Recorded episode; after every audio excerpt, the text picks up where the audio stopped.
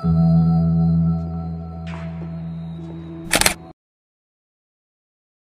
siang.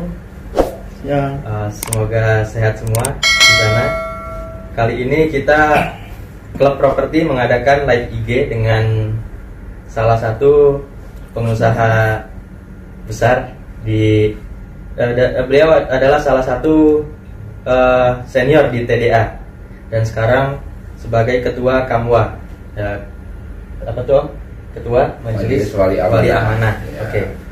Nah sekarang kita bahas yang kita akan bahas adalah tentang tentang properti karena beliau sudah lama menjalani bisnisnya awalnya bukan di properti tapi di bidang chemical tapi kemudian um, lambat laun ya makin ke sini sudah berjaya alhamdulillah dan sekarang juga berbisnis properti tentunya banyak hal di bisnis yang beliau alami dan beliau jalani monggo kita uh, sambut Pak Mustafa Ramdhani.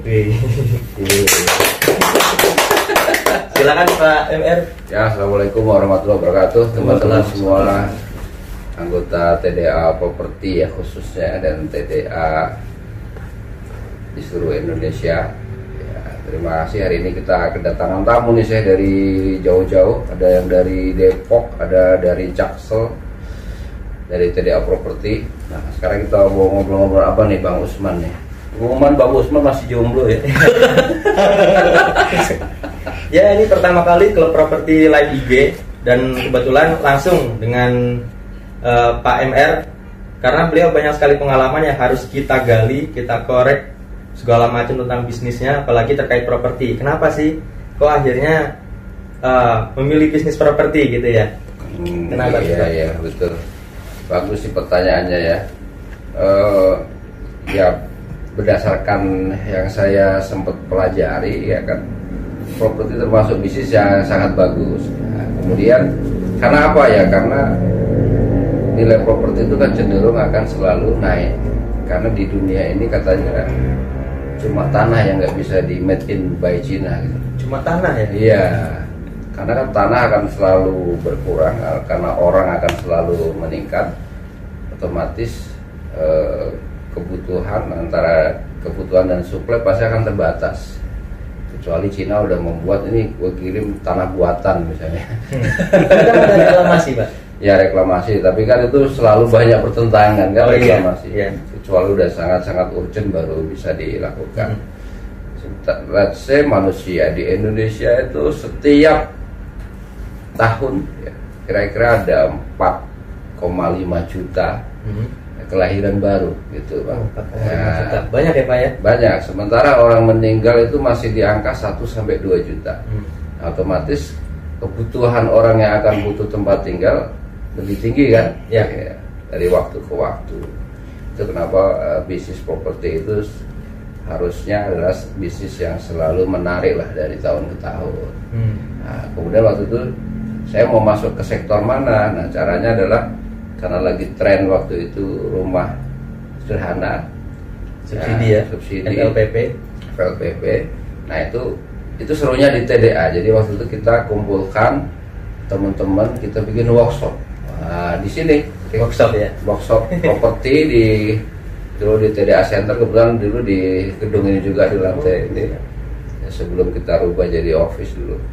Nah itu kita undang ahlinya ahli, Hmm. Nah, namanya Om Nanan itu ya ahlinya ahli yang pengalaman cukup lama dan sangat sukses lah di dunia FLPP dan properti yang menengah juga dia bangun sampai sekarang hotel segala bangun. Nah, waktu itu minta beliau sharing Hmm. mengenai hitung-hitungan tuh Iya. kalau bisnis properti dan itu dari 20-an orang yang datang waktu itu saya termasuk yang sangat antusias lah wah Hmm. ini memang bagus nah, kalau di TADA kan diajarin open mind Yes. pikiran terbuka kita mau belajar habis itu action oriented kan Hmm. Nah, habis belajar karena saya lihat ini bagus ya kita seriusin bagaimana supaya ini terrealisasi punya project Berarti itu awalnya Pak MR tertariknya duluan atau diajaknya duluan? Saya tertarik duluan Tertarik duluan, ya? duluan tahun 2015 awal ya dulu ya kemudian ya itu tanpa saya ngotot bagaimana karena memang saya tertarik itu akhirnya memang ada salah satu teman saya yang cukup berpengalaman sebagai profesional dulunya Oke. jadi orang sudah bekerja cukup profesional di dunia properti sebenarnya gua 10 tahun lebih Oh, pengalaman ya. gitu ya kemudian dia pengen eh, dia sudah tahu semua bidang ini. Yang dia butuhkan adalah support secara capital dana kemudian dari sisi ya manajemen juga lah. Sebagai korporasi untuk mem- mewujudkan sebagai dia menjadi pengusaha properti. Nah kemudian datang ke tempat kita diskusi dengan proposal dan kalkulasinya dan saya anggap oh ini kok pas banget ya. Oh gitu ya. Pas Jadi, ketemunya ya. Pas ketemu Dan Itu- momentumnya dan ya. itu gak lama, mungkin hanya satu dua minggu Hmm. dari acara Sekali workshop. ya. Seminggu dua minggu. Iya, di situ terus wow, ini mungkin jawaban dari saya yang pengen tadi saya bilang kan ketemu partner, kemudian saya mulai ikut riset di lapangan sana kan di Karawang ya. Saya lihat proyek-proyek yang ada di Karawang oh, dan memang rata-rata sukses ya di sana karena memang kawasan industri ya, Yes. kebutuhannya cukup banyak. Mhm. Makanya terus kita seriusin uh, membangun bisnis properti tadi. Berarti Kayak- awal masuk itu Pak MR di Bekasi ya Pak? di Karawang. Di Karawang Di ya. Karawang. Memang eh, rata-rata memang orang cenderung pilih yang dekat tempat tinggal dulu ya Pak ya. Betul, dekat tempat tinggal dan memang ya prospektif juga ya. Oh iya. Karena memang di sana kawasan industri ya kan.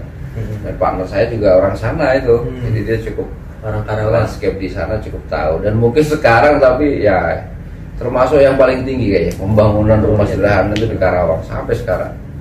Itu. Nah, Jadi ketika masuk bisnis properti berarti pasar waktu itu kondisinya gimana Pak?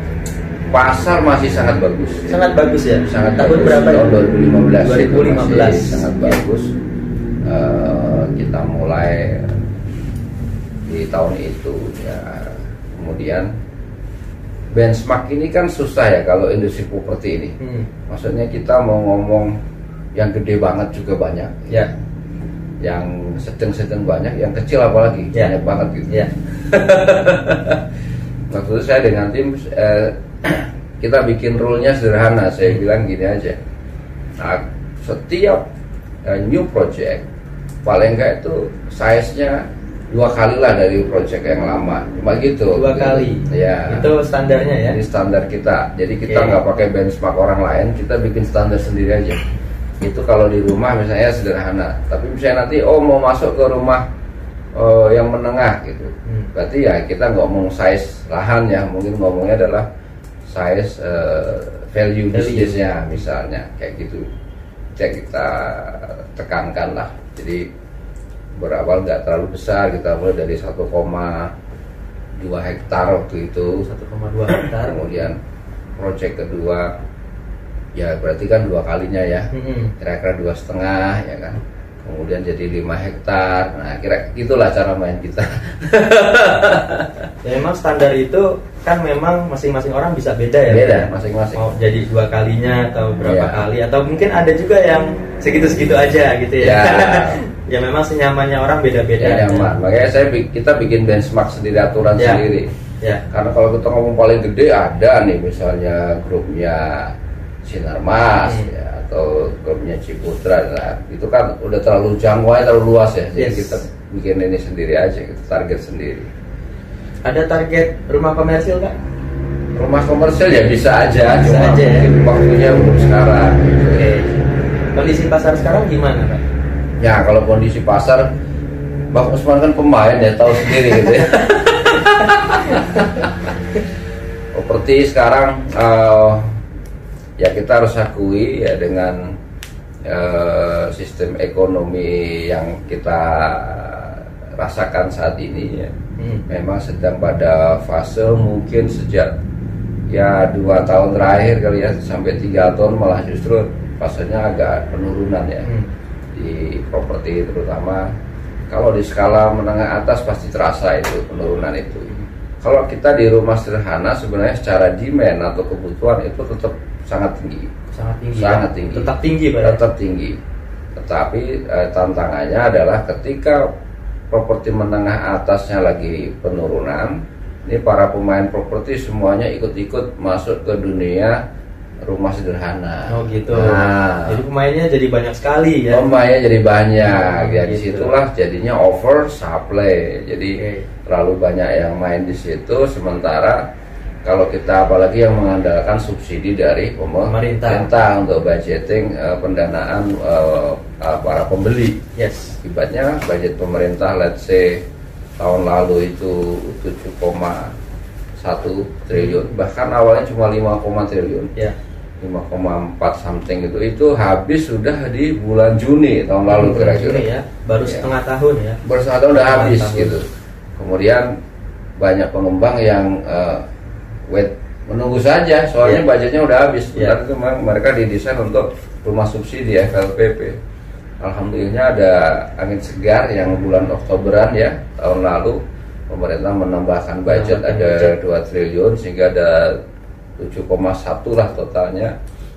Ya total 7,1 nah itu eh, akhirnya beberapa unit yang masih ada di 2019 bisa ikut terjual dengan adanya oh, tadi itu uh, apa yang uh, kan banyak nih pak pemain pak ya, ya. pemain properti itu banyak sekali. Tapi perlu uh, something yang bisa membuat Pak MR ini dipilih katakanlah begitu oleh bank untuk akad gitu ya. Nah ini Pak, jadi teman-teman kita banyak yang pemain juga, tapi kan tadi banyak yang stuck akhirnya karena tidak bisa akad.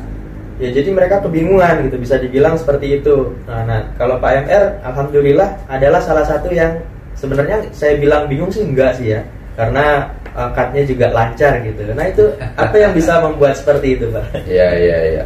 Bingung sih enggak, tapi kita harus menerima realitas target penjualan nggak akan bisa setinggi yang sebelum-sebelumnya ya, hmm. ya karena tadi uh, dibagi-bagi kan budgetnya. Cuma ketika kita memang mendapatkan budget di let's bank ya di partner kita bagaimana supaya kita ini dapat prioritas ya yes. supaya akadnya memang akan di uh, ambil di perusahaan kita. Nah, hmm. Nah itu satunya jelas kan track record ya. Oh iya. Track record kita misalnya dengan partner mitra kita uh, yang menyalurkan kredit ya selama ini company kita sangat menjaga reputasi itu ya. Kemudian bagaimana kita berusaha istilahnya comply ya memenuhi semua aturan kan sekarang aturan makin ketat ya, ya. ada ada ketat. semacam SNI-nya sendiri ya, yes. ya perumahannya kemudian bagaimana serah terima kita ke pelanggan itu benar-benar sesuai dengan aturannya ada. Kalau harus ada pompa air ya benar ada pompa air gitu. Yeah.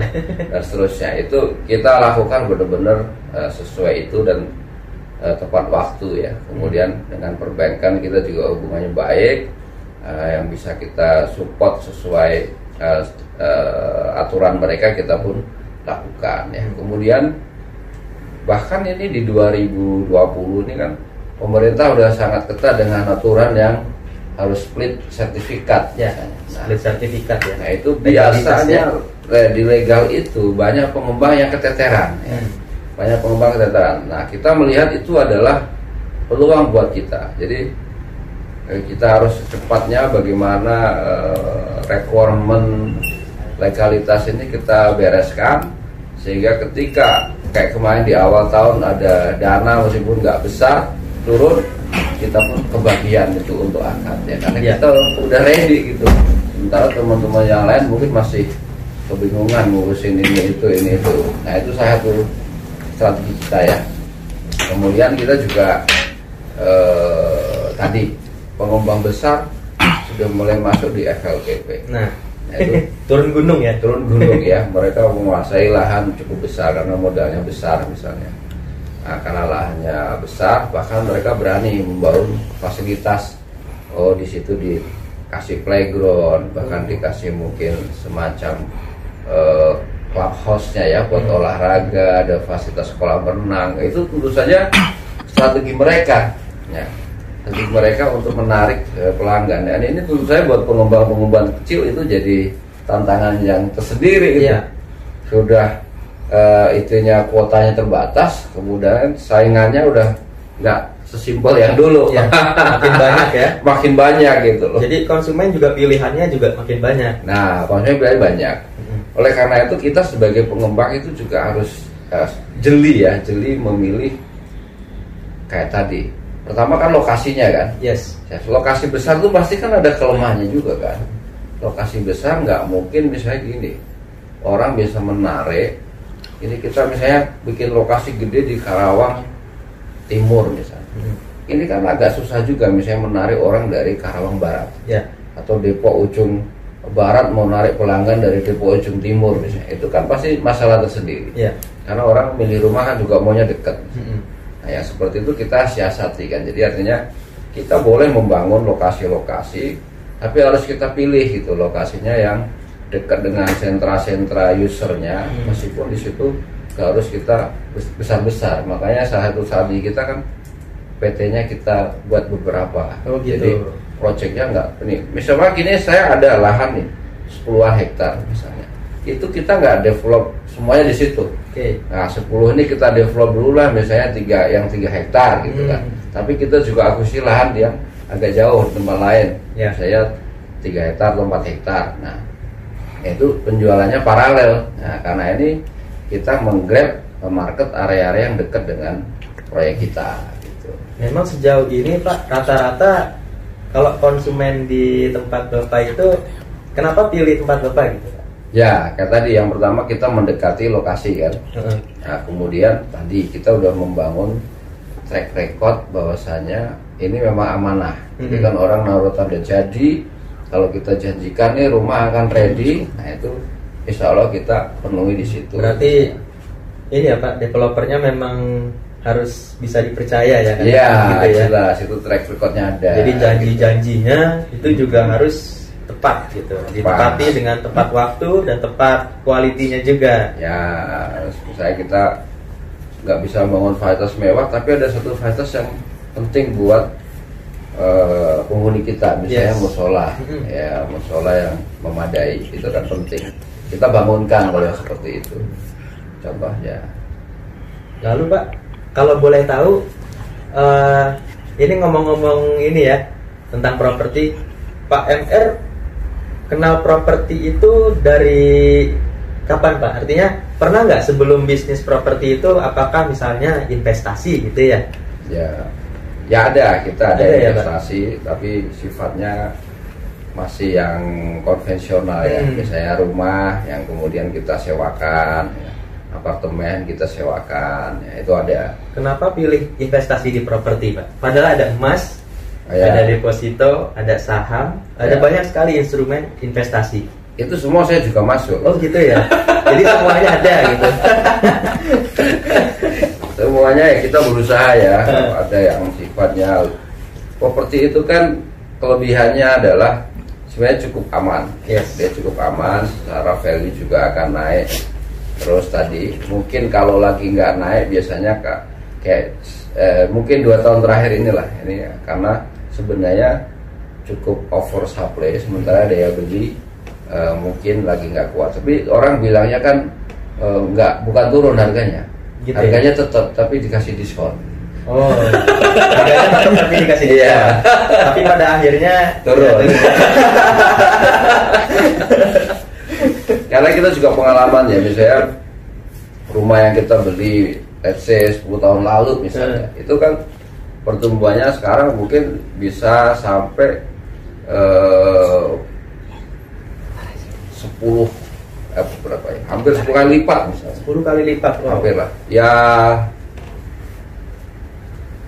paling enggak 6-7 kali lipat itu bisa terjadi Hmm. itu dalam kurun hanya 10 tahun 10 Dan tahun. pertumbuhannya di atas 25-30 persen gitu itu pun bisa terjadi kalau di properti tapi ya harus pas ya tempatnya harus pas kemudian Gimana tuh Pak? Pas tempatnya maksudnya? nah pas tempat itu artinya daerah-daerah yang punya prospek ke depan bagus Oh gitu. Nah, misalnya kalau kita invest di tempat-tempat di pengembang terpercaya, contohnya memang mereka benar-benar sudah riset dan mereka akan bangun fasilitas. Hmm. Nah, itu pasti kemungkinan kenaikannya pasti bagus. Ya kan kalau di developer-developer kecil pun developer kecil kan juga ada kelebihannya ya, yang Iya. bangun-bangun cluster atau townhouse itu kan kelebihannya mereka ini bisa memilih lokasi-lokasi yang memang biasanya sangat potensial ya, Hmm. yang aksesnya ke mana-mana mudah, meskipun lahannya hanya kecil ya. Itu salah satu kelebihannya pengembang kecil sebenarnya. Itu mungkin yang harus jadi eh, pertimbangan lah. Nah, bisa juga kita pernah ada investasi yang bentuknya tanah aja ya, Ya. tanah tapi yang cukup luas gitu kalau di manufaktur gitu kita tetap pilih properti ini kan kalau mau menguntungkan investasi properti adalah yang pertama itu dulu memang ada prospeknya Hmm, daerahnya. prospek ya. Satu. Ya, yang kedua kalau bisa itu beli di harga yang salah gitu. Harga yang salah. Jadi penjualnya Nah, penjualnya biasanya lagi sangat butuh uang, ya kan kita membantu kan sifatnya. salah kasih harga. Salah kasih harga, bukan sangat butuh uang terus kita peres gitu semua murah. Sometimes memang buat mereka itu yang investasi udah lama dan sekarang pun dengan value yang mereka buka harganya itu menurut mereka sudah tinggi gitu Hmm. ya. Nah, ya seperti padahal eh, potensi ke depan bahkan divaluasi langsung pun bisa lebih tinggi dari itu dan itu kan banyak Ya. ya yang tadi harganya salah itu ya agak miring gitu kalau kita bisa beli itu aja eh, itu sebenarnya investasi properti langsung menguntungkan Hmm. bahkan tidak usah nunggu tahun depan tahun depan ya karena kan udah salah harga Iya, udah salah harga ya. nah itu itu yang membuat kita tetap eh, ada di properti juga kita ada cuma kelemahannya adalah memang likuiditasnya rendah ya, ya, properti minusnya ya. Ya, minusnya itu jualnya butuh waktu.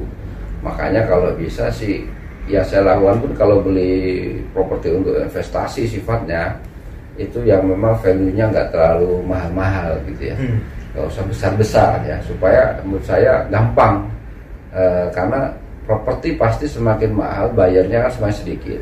Oh iya sih. Ya kan misalnya rumah-rumah yang harganya let's say 3 miliar ke atas gitu. Hmm. Itu kan mencari bayarnya pasti semakin Ya, sedikit. segmented sekali ya. Ya, segmennya makin kecil.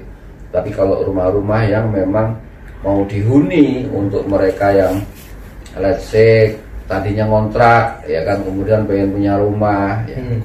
atau yang masih levelnya menengah lah ya misalnya masih di bawah mungkin kalau sekarang di bawah di bawah satu setengah miliar misalnya itu mungkin masih cukup terbuka peluang untuk eh, lebih gampang menjual Ya. Nah, itu kalau ngomong likuiditas meskipun kata orang sih punya properti bukan untuk dijual itu untuk di untuk disimpan aja gitu ya tapi itu kan eh, itu salah satu pertimbangan kalau buat saya pribadi ya, Ya. gitu. Oke, teman-teman, eh, kita punya waktu 30 menitan lagi. Silakan kalau nanti ada yang mau ada pertanyaan boleh diketik aja langsung di situ nanti kita tanyakan ke Pak MR. Ini karena ini momentum yang jarang sekali ada Pak MR di sini diskusi bareng kita live IG. Ini live ya langsung jadi Pak MR akan jawab dengan apa adanya ya gitu itu khasnya Pak MR yang seperti itu. Nah ini Pak, eh, Ya. kalau kita lihat kondisi ekonomi kekinian, Pak. Ya, ya. Ini eh, memang ini ya eh, banyak bisnis-bisnis yang mungkin bisa dibilang eh, stagnan, Pak ya. Hmm. Nah itu kalau dari properti gimana, Pak? Ya, betul sekali ya. Properti kalau saya cek ke data-data terutama dari tahun lalu ke sekarang memang terus mengalami penurunan. Ya, dari sisi penjualan terutama yang marketnya menengah atas tadi ya. Menengah atas ya. Ya. Kemudian eh, akan tetapi kan eh, sebagai pengusaha itu kan kita nggak boleh eh, oh iya turun terus eh, ke bawah arus ya, Hmm. bawah arus.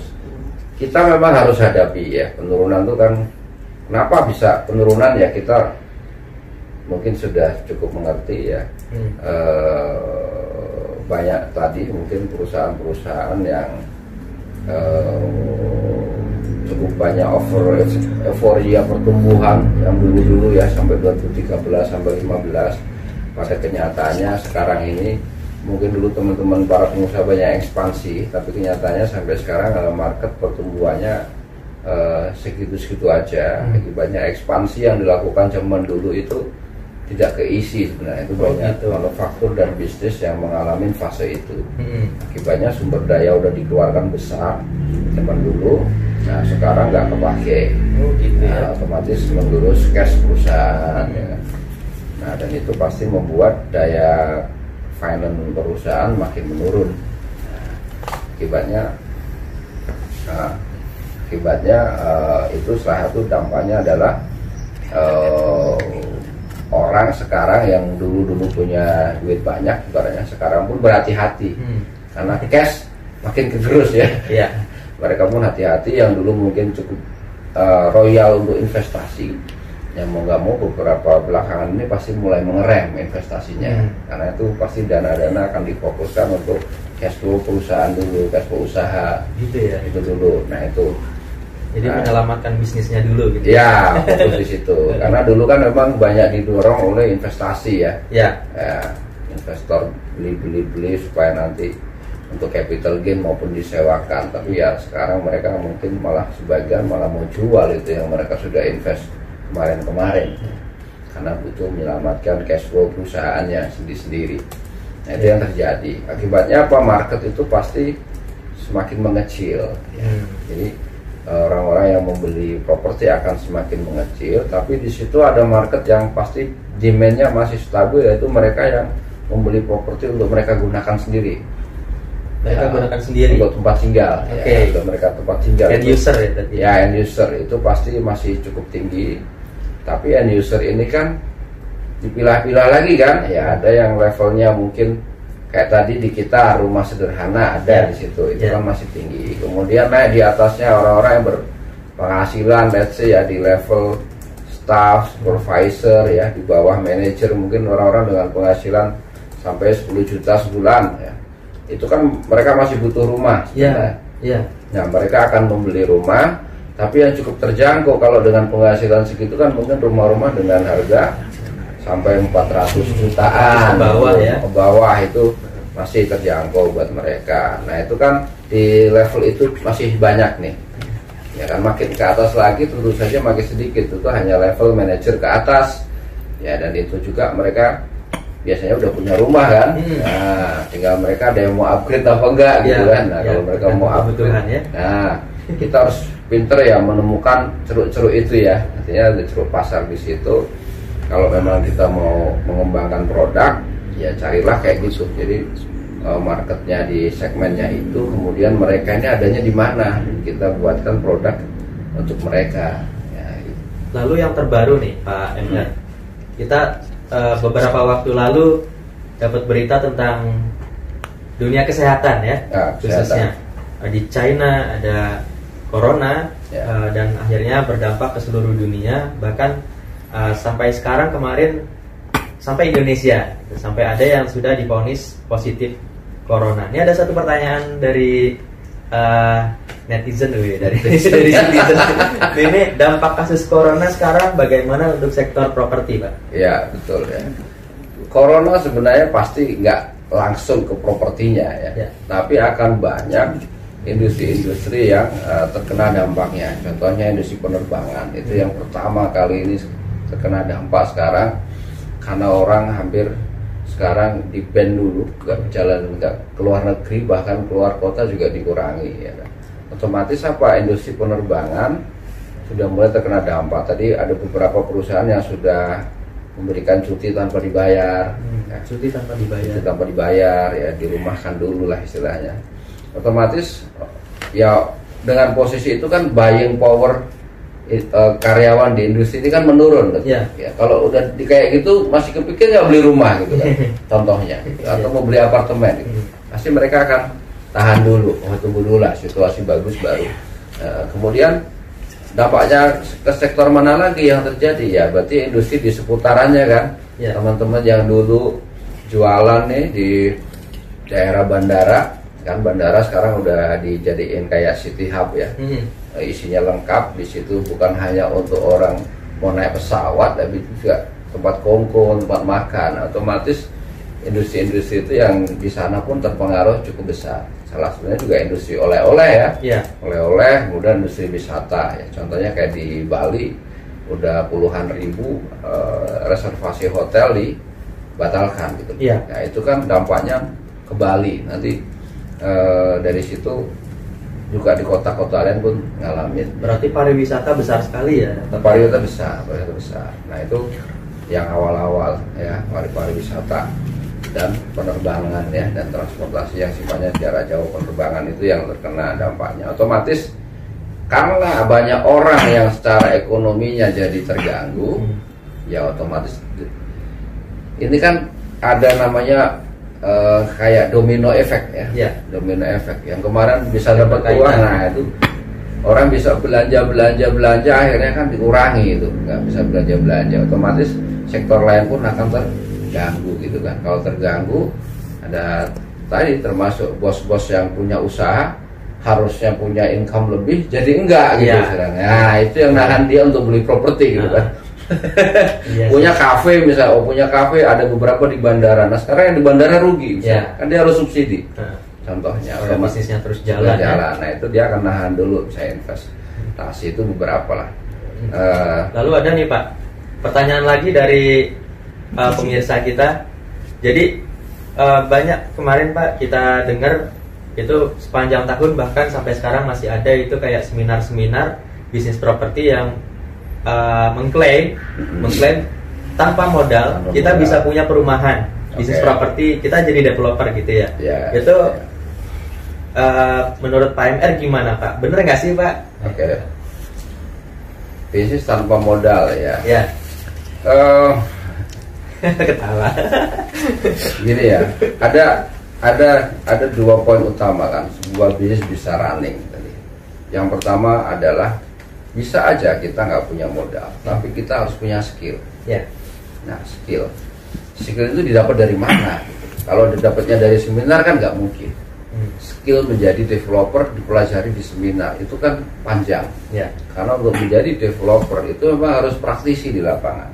Kayak tadi misalnya orang karyawan, karyawan yang sudah bekerja di bosnya 10 tahun punya skill nggak? Ya punya. Punya. Nah itu contoh. Ya. Itu bisa aja dia membangun properti tanpa modal karena dia akan guide investor. investor. Itu bisa terjadi. Tapi kalau kita nggak punya skill itu, kan Bang Usman tahu untuk mendiriin satu perumahan izinnya ada berapa banyak? Ya banyak sekali. Banyak sekali. Dari legalitasnya itu aja cara bebasin lahan, ini lahan bener apa enggak, ini sertifikatnya sampai di mana itu aja kalau nggak punya skill udah boncos duluan kok gitu ya ya seperti itu kan harus orang kuasai dulu. Kalau you kuasai itu bisa aja bangun tanpa modal. Gitu misalnya apalagi menguasai marketnya ini mau ke mana. Nah, kalau zaman dulu apalagi itu masih banyak yang dalam tuh pak haji pak haji yang punya lahan besar. Dia nggak tahu mau diapain. Hmm. dulu masih banyak. Kalau sekarang sih udah petani juga udah pintar semua lah. Punya lahan nganggur juga minta dibayar pasti. Nggak mau dikerjasamain ya. Tapi itu bisa ya. Tetap aja potensi itu ada. Tapi tetap bisa ya. tetap bisa, karena banyak orang yang sifatnya invest tanah tanah tanah itu sebenarnya nggak ngerti juga mau diapain. Hmm. nah tugas kita kalau kita udah punya skill itu kenapa adanya TDA Property Club ini ya salah satunya ya. Hmm. orang belajar jadi developer mungkin awalnya jualan kemudian lihat temen bangun ngenger istilahnya magang dulu lama-lama tahu bisa aja nanti skill itu dipakai untuk menggait orang yang punya tanah yang punya modal dan seterusnya. Itu bisa aja. Nah cuma uh, anda harus punya skillnya dulu. Skillnya dulu. Kalau nggak ada modal harus ada skill. Ya itu baru bisa. Oke okay, uh, eh, tadi udah terjawab ya dari Pak MR tapi balik lagi sedikit kita kayak ngebahas sedikit corona saya jadi ingat. Itu kan pertama diklaim di Indonesia itu positif ada di Depok ya. Nah kebetulan saya punya proyek di Depok dan sejauh ini belum ada dampak artinya orang yang mengunjungi Depok untuk melihat-lihat properti melihat melihat-lihat perumahan di tempat saya misalnya itu belum berkurang jadi sepertinya sejauh ini masih ada aja konsumennya gitu ya. Nah sekarang kita lanjut ke pertanyaan berikutnya dari pemirsa kita. Jadi uh, ada pertanyaan nih Pak, gimana cara mendapatkan properti dengan harga salah tadi ini? Eh, ini balik lagi kayak tadi ya. Jadi orang salah kasih harga katakan begitu. Ya. Gimana ya. tuh Pak? Yang pertama kan ada rumusnya ya. Kalau anda mau lihat properti yang bagus, cari lihatlah 100 properti. Dari 100 nanti akan ketemu 10 Oh gitu. Ada rumusnya ya. Ada rumusnya. Ya dari 100 ketemu 10 dari 10 ada yang bagus banget tiga Hmm. dari yang tiga ada sangat-sangat bagus satu itu aja konsep Jadi dari 100 cuma jadi satu. iya Gitu, Pak? itu contohnya itu Mas. Nggak gampang berarti ya, Pak? nggak gampang nggak gampang kita pun kayak saya waktu mau beli lahan dulu ya itu udah survei bahkan berbulan-bulan Wow. bahkan bertahun-tahun ya mencari mencari mencari mencari baru akhirnya ketemu itu salah harga itu seorang udah orangnya sepuh gitu ya ya sebenarnya nggak salah harga intinya memang dapat harga yang bagus Oh, gitu, ya gitu buat ya. kita ya Gitu. Ya istilahnya salah harga Istilahnya aja ya. Karena saya lagi belajar saham dari Pak Lokeng Hong dia suka bilang istilahnya saham yang salah harga jadi ikut-ikutan nih properti salah harga jadi eh, gitu ketemu yang sudah tua mau bagi waris pokoknya ini saya harus cepet jadi duit Hmm. karena ini barangnya gede nilainya kan nyari pembeli juga setengah mati Iya. kalau makin besar gitu. Nah, itu waktu itu bisa ketemu dengan kita akhirnya kita beli dan itu memang eh, sangat bagus gitu depannya Menarik ya. Nah, Nah ini Pak, kita ada lagi case sebenarnya. eh, jadi gini, kita kalau lihat milenial, nah ini nah milenial gen- generasi milenial. belum dibahas nih ya. Ini belum dibahas. Jadi sekarang Gitu ya. katanya di era ini banyak disrupsi. Salah satunya milenial yang nggak butuh lagi rumah. Ya. Jadi mereka cukup nggak ada rumah, ya banyak eh, aplikasi-aplikasi yang membuat jasa bisa tinggal gitu ya, ataupun lain-lain. Jadi eh, pokoknya rumah itu bukan something yang eh, penting gitu lah. Nah ini menurut Pak MR gimana menghadapi situasi yang eh, katanya Pak itu milenial seperti itu Pak? Ya, oke. bagus pertanyaannya. Eh, itu kan baru katanya ya. Tapi benar, kalau milenial salah satu faktor penting tadi yang belum saya bahas, salah satu properti yang sebenarnya rasa dalam satu atau dua tahun ke depan masih bisa booming adalah yang TOD itu ya. TOD. Ah, TOD, TOD. Transit Transit Oriented, Oriented Development. Development. Ya. Jadi eh, apa eh, berbasiskan ini ya transit apa public Transit. public Nah, dia transportation gitu ya. transport ada Indonesia kan ada LRT Ya. Kemudian MRT dan seterusnya jadi berdasarkan eh, tadi public transport itu akan berpotensi besar untuk eh, ada pertumbuhan ya nah sebentar lagi soalnya kan eh, jalan-jalan kereta ini sudah akan diresmikan Hmm. ya mungkin antara satu tahun atau dua tahun paling lama nah di situ peru- perumahan kemudian apartemen ya kebanyakan yang memang posisinya di situ pasti punya potensi besar. Ya. Nah, mana anak muda milenial pengennya yang mobilitas tinggi mereka akan memakai itu. Minimal mereka akan sewa. Minimal sewa ya. minimal sewa dan mungkin mereka tetap akan beli rumah yang landed. Orang kalau masih bujangan dia akan sewa nggak apa-apa. Atau beli apartemen nggak apa-apa. Tapi ketika dia sudah berkeluarga mereka tetap orang Indonesia itu mindsetnya masih pengen punya rumah yang beneran yang ada tanahnya. Artinya kebutuhan rumah masih tetap ada. masih ya? tetap ada. Nah, dan itu saya pun ngalamin. Jadi eh, kayak kita kalau apartemen itu saya ada invest tapi milihnya yang seperti itu. Oh gitu. yang memang TOD yang one stop solution ada mallnya terus ada keret keretanya nggak apa-apa kita beli di situ. Harga sewanya masih lumayan bagus. Dan di satu sisi anak-anak muda yang milenial yang nyewa di situ pun ternyata ditanya-tanya mereka juga beli rumah. Cuma Oh. agak di pinggiran kan kalau rumah murah. Ya. kata mereka nggak apa-apa itu buat invest yang pertama. Terus yang kedua kalau nanti keluarga bisa aja tuh kita pakai lagi rumah itu Oh jadi milenial masih berpikir investasi di properti ya? masih, ya, ya? cuma yang kita harus ingatkan justru mereka harus tetap investasi ya harus invest di properti nah sekarang mungkin agak terlena nih dengan gaya-gaya nomad ini ya Oh. yang nomad yang sana sini kemudian eksperiental ya bisa eh, jalan-jalan ngabisin duit ya itu mungkin pada momen-momen masih muda senang kayak gitu ya Hmm. pada satu titik nih ya kalau nanti umurnya udah hampir 40 pasti bingung gitu loh Hmm. 40-an itu pasti pengennya yang beda lagi cara konsepnya. Jadi tetap saya ingatkan ya milenial walau bagaimanapun rumah, properti itu tetap aset yang sangat berharga. Kita bisa cek ke negara-negara maju lah. Contohnya mau kita pergi ke Tokyo Ya. atau ke Hong Kong itu Singapura mungkin betapa berharganya yang namanya apartemen. Hmm, apartemen. Apartemen. Kalau di sana kan rumah makin susah Ya. gitu. Karena kesedia- ketersediaan tanah Betul. sudah sangat eh, tidak se seperti Indonesia ya, lah ya. Indonesia itu masih harus dimanfaatkan ya masih ada tanah tetap usahakan beli ya karena Hmm. apa tadi tanah nggak bisa dibuat oleh Cina harus diekspor ke sini kan nggak mungkin. Hmm. nah jadi harus beli tetap itu nah Katanya sih eh, saya pernah dengar kalau lo nggak punya rumah lo nggak keren. Oke, nah sekarang kita lanjut ke pertanyaan berikutnya nih Pak Emir dari pemirsa kita. Ini ada proyek di jalur TOD yang paling bagus apa ya Pak? Nah, sekarang nih banyak ya TOD itu banyak banget ada KRL, ada MRT, ada LRT, bahkan tol aja udah bisa disebut TOD kan? Iya. Memang tol itu kan public ini juga kan di akses. sini sebaliknya dia deket tol Ya. TOD juga nih kompleks ini ya Oh, iya, tempatnya Pak Emir ya. dan harganya memang naik terus di sini bagus. Ya saya kira sih itu relatif semua lah kalau soal public transportation. Selama mau KRL, MRT, LRT saya lihat tuh potensinya bagus semua, bagus semua. Karena negara makin maju memang mereka akan eh, menggunakan public transportation ini eh, lebih serius. Itu udah hukumnya. Jadi orang nggak perlu punya mobil. Kalau kita ke Jepang misalnya orang Jepang punya mobil, tapi mereka rata-rata hanya pakai waktu weekend. Hmm, gitu ya. Jadi kalau hari Weekend kerja aja. pasti mereka naik public transportation.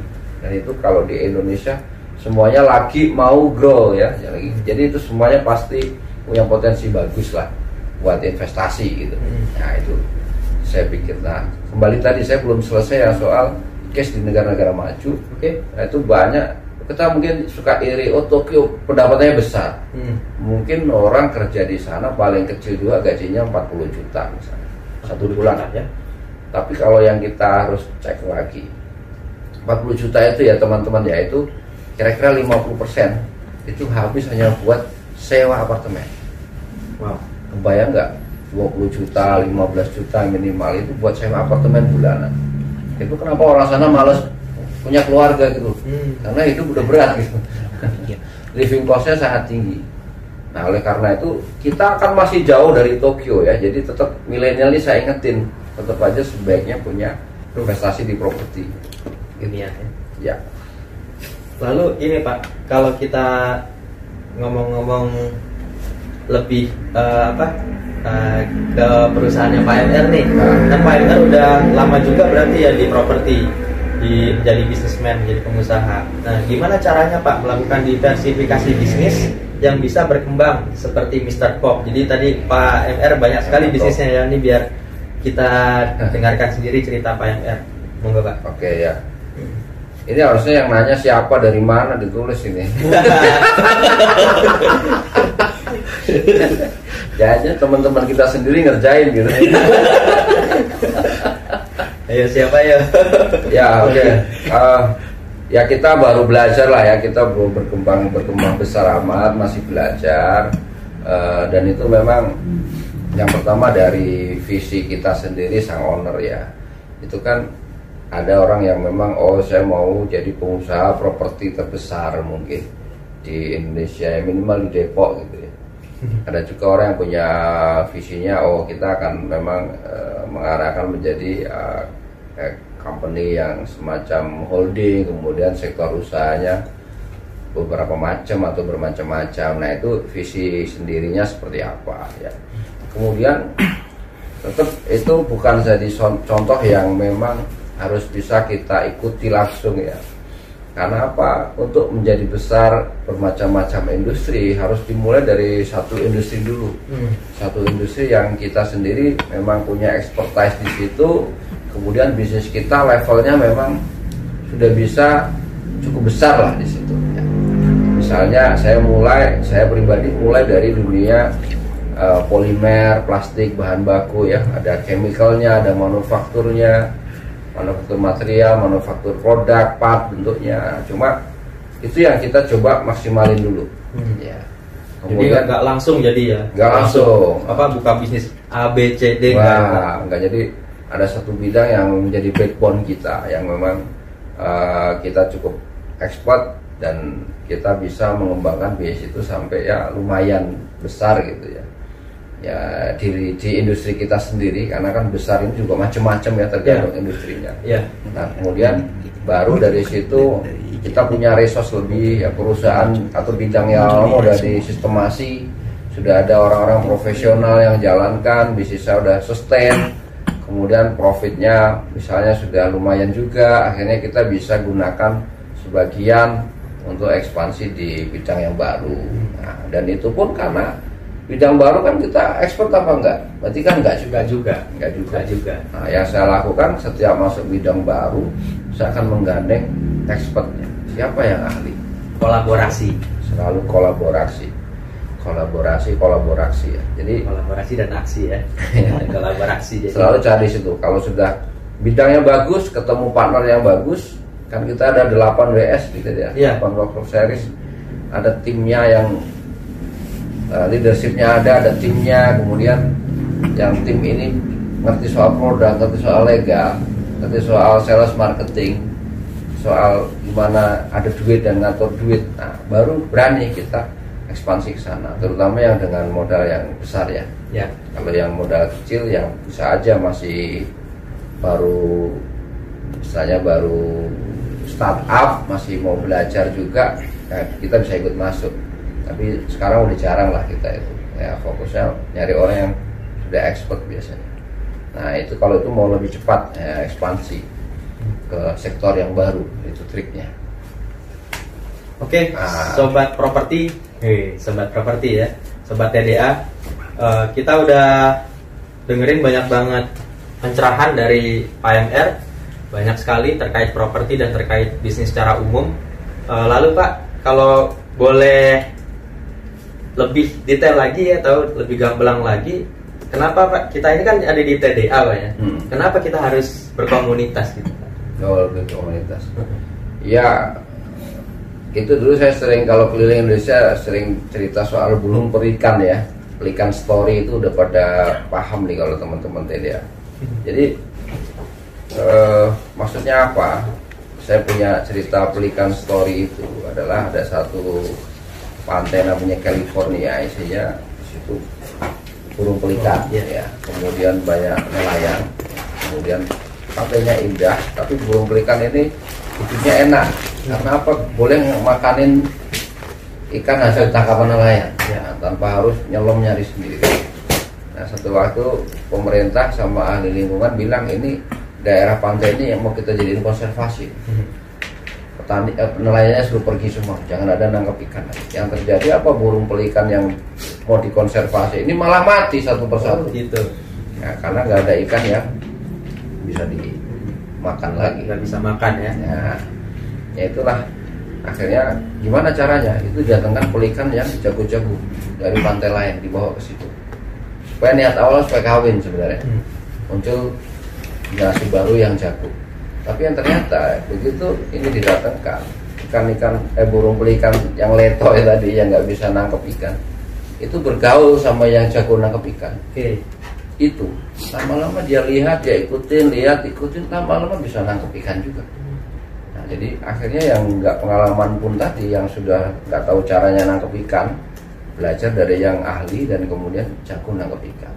Nah itu sebenarnya salah satu fungsi utama TDA ya komunitas itu pertama memang tempat kita berjejaring untuk belajar ya kan? Belajar dari para ahli. Karena apa? Jarang orang kita itu ahli di segala bidang. Ya. Misalnya saya saya ngerti dunia misalnya marketing yang B2B yang langsung ke company atau uh, lobby-lobby ke institusi. Tapi begitu eh bisa nggak belajar pakai internet marketing? Nah kan itu ilmu baru. Yeah. otomatis saya harus belajar dari pelikan ahli internet marketing. Oh caranya begini yeah. ternyata.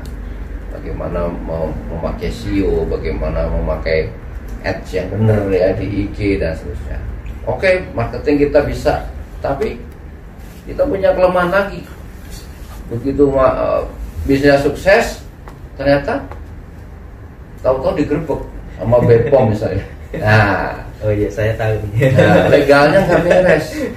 Ternyata kita baru bisa jualan belum ngerti legal. Legal kita bermasalah. Nah salah satunya kita berkomunitas kan untuk belajar itu. Ya. Bagaimana beresin legal kita dan seterusnya step-stepnya. Karena nanti belum lagi bangun bisnis ketika masih kecil kita bisa pakai uh, sumber daya yang ala kadarnya nih. Uh, yang lulusan SMP mungkin atau SMA baru lulus. Tapi kalau bisnis kita mau makin besar ternyata kita harus mulai rekrut orang yang berpengalaman. Ya. rekrut uh, sarjana dan seterusnya. Ini kan perlu ilmu semua nih. Terus cara maintain mereka gimana? Itu saya punya gunanya kita berkomunitas. Kemudian eh, akses ya akses. Kalau kita hanya orang Depok misalnya pikiran kita ini kan kadang hanya dari mana? Beji sampai mana? Margonda gitu ya. Agonda gitu ya. Itu itu aja. Akhirnya bikin properti ya di situ-situ aja gitu loh. Padahal ternyata eh begitu kita berkomunitas eh ada temen di daerah sana itu Pak D-nya, Pak Leknya punya tanah nganggur. Bisa nggak nih jadiin perumahan? Itu kan bisa terjadi. Ya. kolaborasi seperti itu. Pengalaman ini yang kita pakai di sana misalnya. Terus uh, akses tadi jaringan ya.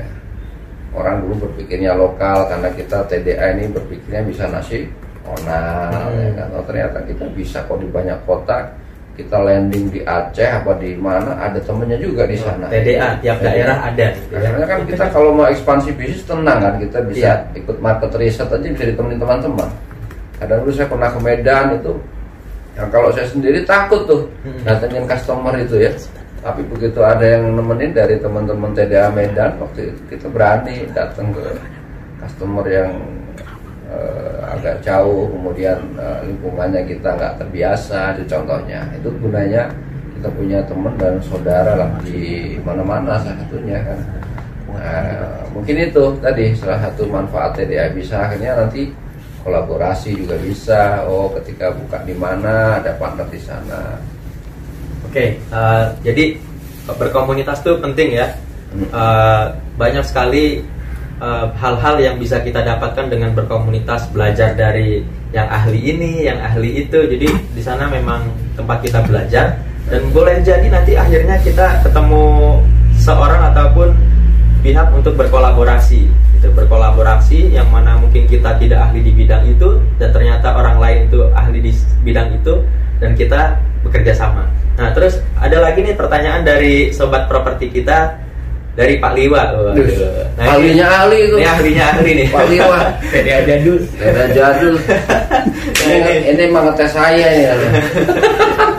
Jadi pertanyaannya adalah dengan subsidi FLPP yang sudah tidak banyak lagi, gimana developer FLPP menghadapi ini? Wah itu, Wah. itu banyak banget yang dari kemarin Nanyain ya. nanyain tuh.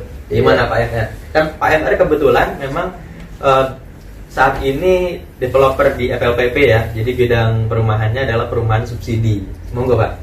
Ya, Pak Liwa ya. eh, susah ini jawabnya. Yang pertama sih saya tetap terima kasih dulu sama pemerintah ya, karena eh, seperti tahun ini budget FLPP sudah dinaikkan ya. Tahun lalu 7,1, tahun ini 11 11 triliun. Meskipun 11 triliun. 2 triliunnya sudah ditarik tahun lalu, jadi tinggal sisa 9 Tinggal 9. triliun. Ya, artinya 9 triliun ini adalah eh, potensi pasar eh, dan pendanaan yang masih bisa kita manfaatkan dulu. Ya, seperti tadi caranya kan. Eh, misalnya, oh kita beresin semua legalitas, semua persyaratan, kita kejar supaya ketika memang dana itu cair kita tetap kebagian dulu. Itu Hmm. itu yang pertama. Jadi Legalitas. tetap kita manfaatkan itu misalnya split sertifikat dan lain-lain semua kita kejar supaya pas dana ada kita langsung bisa ambil. Kan masih ada 9 triliun tadi walau bagaimanapun. Nah kemudian adalah eh, ke yang lain yang masih membutuhkan. Ada opsi lain misalnya ini juga kita lagi penjajakan ya. Misalnya dengan eh, TNI Polri ya. Hmm. TNI Polri ya kan. Nah, dan setahu saya ASN juga ada skemanya ya. Yang pegawai negeri sipil ASN itu juga ada skemanya sendiri setahu saya itu. Eh, nah itu bisa tetap jadi potensial market yang bisa kita deketi. Nah, ya, meskipun gampang nggak gampang ya harus pelajari dan dicoba. Kita juga coba gitu ya. Nah kemudian eh, skema berikutnya adalah tetap misalnya jualan dengan seperti komersial ya. Mhm. komersial eh, dengan catatan adalah eh, cuma memang harus akui. Saya akui pelanggan di segmen ini sangat price sensitif ya sangat price sensitif. Mereka sangat sensitif terhadap harga. Hmm. ya. misalnya harga bisa sama tapi ketika itu subsidi itu kan bunga. Bunganya disubsidi. Ya flat. Ya terus kalau kita pakai bunga komersil itu bisa terjadi perbedaan Pak Liwa ya. Ya. Bedanya mungkin bisa hanya 200 ribu itu satu bulan. Tapi itu buat mereka itu udah luar biasa. Luar biasa perbedaan 200 ribu itu sangat dipertimbangkan ya. Itu yang mungkin uh, harus kita pikirkan ya cara ngolahnya seperti apa. Nah itu pun saya lagi mencari uh, format yang paling pas ya. Misalnya oke okay, subsidinya bahkan kalau perlu kita sampai ke subsidi bunga dalam tanda kutip. Jadi uh, yang dari pemerintah misalnya lima persen ya kan? Dari pemerintah nah, subsidi KPR nah kita bisa uh, memberikan subsidi yang bentuknya adalah ya intinya cicilan ini bagaimana supaya tidak jauh berbeda hmm. dengan uh, subsidi pemerintah. Gitu. Nah itu kan banyak cara ya. Banyak cara. cara. Nah, itu aja intinya. Itu price sensitive. Kalau memang tetap mau di level itu, caranya adalah bagaimana supaya masyarakat itu memberikan angsuran cicilan setiap bulan itu tidak jauh berbeda dengan FLPP yang dari pemerintah. Hmm. itu aja kuncinya. Itu kemungkinan akan uh, laku atau langsung sekalian misalnya uh, di upgrade ya harganya yang segmennya lebih ke atas sedikit.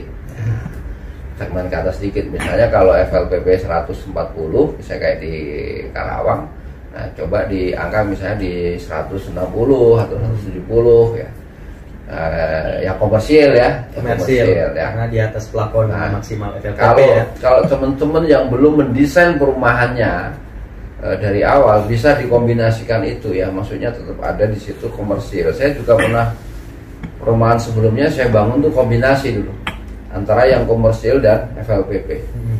Nah waktu itu habis semua ternyata. Oh, habis semua ya. Sampai ya angka 200 juta ke atas ada itu udah habis. Mana duluan yang terjual, Pak? Mana duluan yang terjual? Tetap FLPP duluan. Tetap kalau, ya. Nah, nah, kalau di sekarang pun di sekarang justru saya kemarin strateginya udah didesain awal FLPP semua nih yang terakhir. Oh, nggak ada komersilnya? Nggak ada komersil. Nah itu salah satu mungkin saya ingetin teman-teman yang memang belum jalankan bisa aja dikombinasi karena kan uh, storynya kan berbeda. Kalau yang ini yang komersil pasti kita bisa pilihkan lokasinya kan yang bagus dan seterusnya. Kemudian yang FLPP mungkin yang untuk menggrab 9 triliun tadi taruh yang agak belakang dan seterusnya. Ya kombinasi itu bisa dilakukan. Ah, nah kalau sekarang karena saya udah terlanjur plottingnya udah kita jalankan, makanya kita kayak masuk ke TNI dan Polri contohnya itu yang kita coba develop kita udah beberapa kali meeting dan seterusnya untuk kita arahkan ke sana karena itu cukup lumayan besar ya. Kalau boleh dibuka data TNI dan Polri itu di setiap level kabupaten mungkin uh, kalau tidak salah bisa sampai 600 orang ya kalau tidak salah. Banyak ya? Ya itu kalau dari situ kan kita bisa ambil misalnya 200 orang ya 100 200 nah itu bisa aja masuk. Oke. Okay. teman-teman banyak sekali insight yang kita dapatkan dengan uh, diskusi bareng Pak MR di live IG kali ini. Uh, karena udah hampir satu jam kita closing. Kalau nanti ada pertanyaan boleh dijapri, tapi nanti berikutnya kita akan tetap ada live IG dengan narasumber-narasumber yang nggak kalah menarik gitu ya. Ini sekarang kita closing Pak, uh, karena udah mau satu jam. Oh. Ini tipsnya Pak. Tips, tips apa yang harus dilakukan developer skala kecil gitu Pak, yeah. skala kecil untuk menghadapi tantangan di 2020 ini? Oke, tipsnya adalah yang pertama kita harus e, mengakui ya tantangannya di depan matanya harus kita akui. Artinya e, kondisi tidak sebaik yang kemarin-kemarin itu harus kita akui. Nah kemudian yang pertama adalah supaya selamat dulu tetap kita harus lakukan namanya efisiensi. Jadi efisiensi, efisiensi adalah ya pengeluaran pengeluaran yang tidak penting terus ini bisa dimanfaatkan lakukanlah itu gitu. Ya jangan berpikir kayak kita ini masih uh, gampang uh, jualan dan selesai kayak kemarin-kemarin sehingga agak boros ya gitu kurangi. Mungkin termasuk ownernya sendiri ya agak ngurangin jalan-jalan misalnya. Ya nggak apa-apa itu konsekuensinya. Supaya ini secara cash flow kita sehat dulu aman lah aman. Nah, kemudian uh, uh, apakah tidak bisa ekspansi? Ya tetap bisa gitu ya. Apakah tidak bisa melakukan jualan? Tetap bisa. Tapi sekarang saya ya kalau menurut saya adalah butuh uh, hitungan yang jauh lebih cermat ya, dan hati-hati. Sehingga apa? Ya tadi produk kita benar-benar uh, di area market yang memang pas gitu ya. Itu yang harus pas. Jadi benar-benar survei marketnya dulu. Marketnya memang ada di daerah situ. Kemudian kita bangun uh, mengikuti ya tadi uh, market yang pas ini jangan jangan asal mentang-mentang ada orang nawarin tanah hajar orang tanah nah, itu kan juga masalah gitu. Ya. tentang tanahnya nggak beli iya nggak beli tapi kan yuk bangun juga butuh duit gitu ya. kan. Kalau nggak ada market yang pas kan sayang juga. Jadi itu harus uh, seperti itulah yang kita lakukan. Benar-benar di riset marketnya yang pas kemudian uh, lokasi dan produknya itu disesuaikan uh, di situ. Dan cara pemasarannya juga mungkin sekarang harus lebih bagaimana benar-benar tertuju ke market itu. Hmm. ya, jadi nggak nggak asal ikut pameran juga. Itu kan bagian nggak efisien namanya. Ya, asal ikut pameran di mana-mana tapi sebenarnya nggak menggrab market kita. Sementara ada cara-cara lain yang kita bisa langsung terkonek dengan market kemudian mereka tahu persis gitu ya eh, dengan produk dan kapabilitas kita sebagai pengembang. Nah, itu yang harus benar-benar di matchkan di situ supaya tidak ada resource yang tersia-siakan ya.